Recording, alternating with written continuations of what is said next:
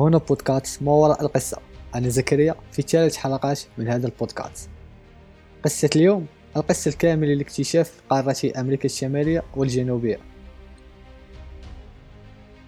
خلال القرن 15 الميلادي وقعت الكثير من الأحداث التي غيرت شكل العالم إلى الأبد وكان الصراع بين الشرق الإسلامي والغرب المسيحي قد وصل إلى ذروته أول تلك الأحداث كان سقوط القسطنطينية عاصمة الإمبراطورية البيزنطية يد السلطان العثماني محمد الفاتح سنة 1453 ميلادي وقيامه بتحويل أعظم الكنائس الأرثوذكسية آيا صوفيا إلى مسجد وتغيير اسم مدينة القسطنطينية إلى إسلامبول.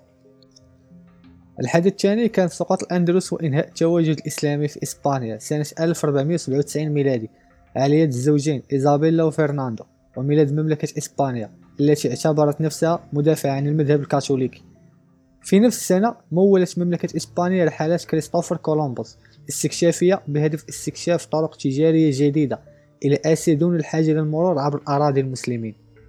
في تلك الفترة كان المماليك والعثمانيين يسيطرون على طرق التجارة بين أوروبا وآسيا وكانت دولة المماليك تحكم مدينة القدس وتتحكم في رحلات الحجاج المسيحيين الأوروبيين إليها.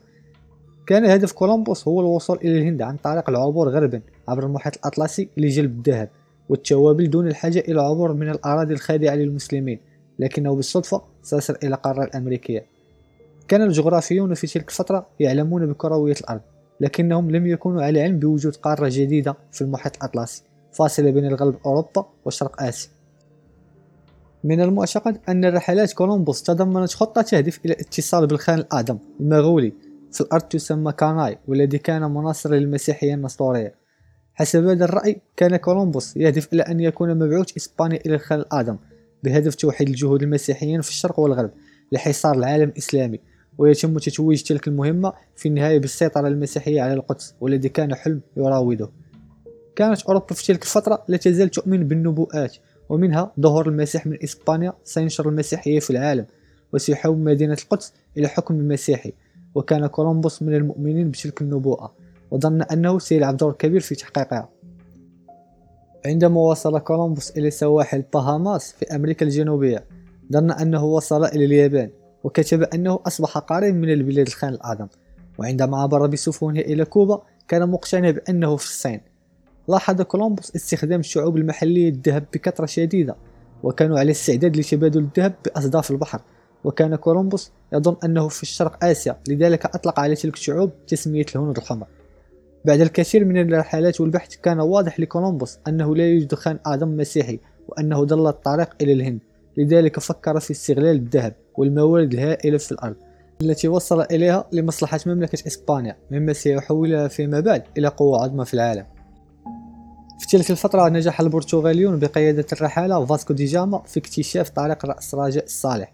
سنة 1502 ميلادي وتمكن من الوصول إلى الهند عن طريق الدوران حول دول إفريقيا دون المرور عبر مصر والشام والشرق الأوسط.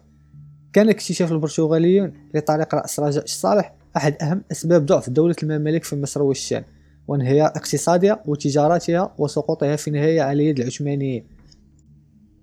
فشل كولومبوس في الوصول إلى الهند لكنه اكتشف بالمصادفة أرض جديدة خصبة. مليئة بالذهب والثروات. ستحول مملكة إسبانيا إلى إمبراطورية عظمى. فاحشة الثراء عبر القارات وسيغير هذا الاكتشاف موازين القوة بين الشرق والغرب للأبد. كان اكتشاف القارة الأمريكية سبب في تنافس الممالك الأوروبية في إنشاء أساطيل ضخمة لتأسيس مستعمرات هناك وجلب كثير من الذهب والثروات التي جعلت من تلك الممالك الأوروبية إمبراطوريات قوية مثل إسبانيا والبرتغال. ثم تبعهم الإنجليز والفرنسيين في القرون اللاحقة. كان العثمانيين هم أكبر قوة إسلامية في تلك الفترة وحاولوا الوصول إلى القارة الأمريكية وتكوين مستعمرات عثمانية هناك لكنهم لم يتمكنوا من تحقيق هذا الهدف بسبب صعوبة الوصول سفنهم المحيط الأطلسي.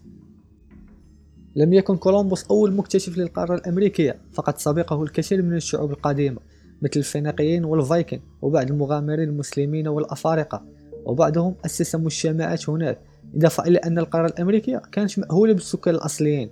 الهنود الحمر منذ آلاف السنين.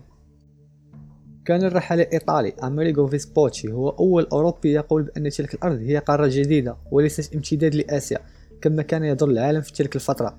لذلك تمت تسمية القارة الأمريكية باسمه تكريما له